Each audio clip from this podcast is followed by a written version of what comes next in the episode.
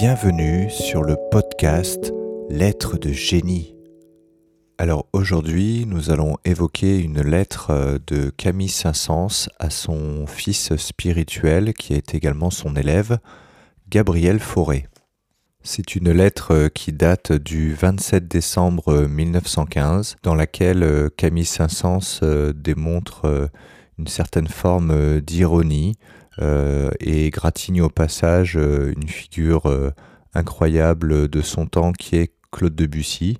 En effet, Camille Saint-Saëns euh, euh, était plutôt très académique et sérieux et voyait d'un mauvais œil euh, les nouvelles œuvres des nouveaux compositeurs. il était également perplexe par les compositions récentes de Gabriel Fauré.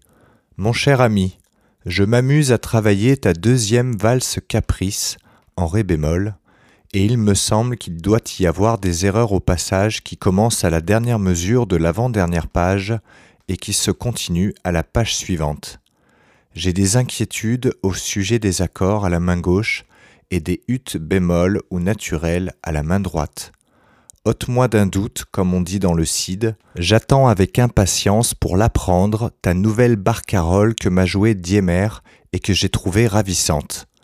En revanche, ne me maudis pas si je t'avoue que le jardin clos ne s'ouvre pas pour moi et que les vers me sont aussi inhospitaliers que la musique.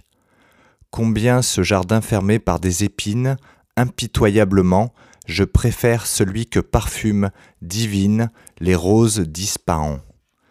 J'espérais te voir tantôt à l'académie, mais tu y viens si peu souvent.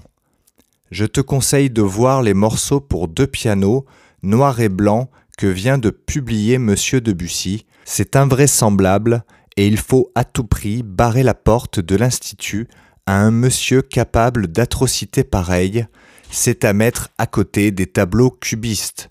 Mille amitiés, Camille Saint-Saëns.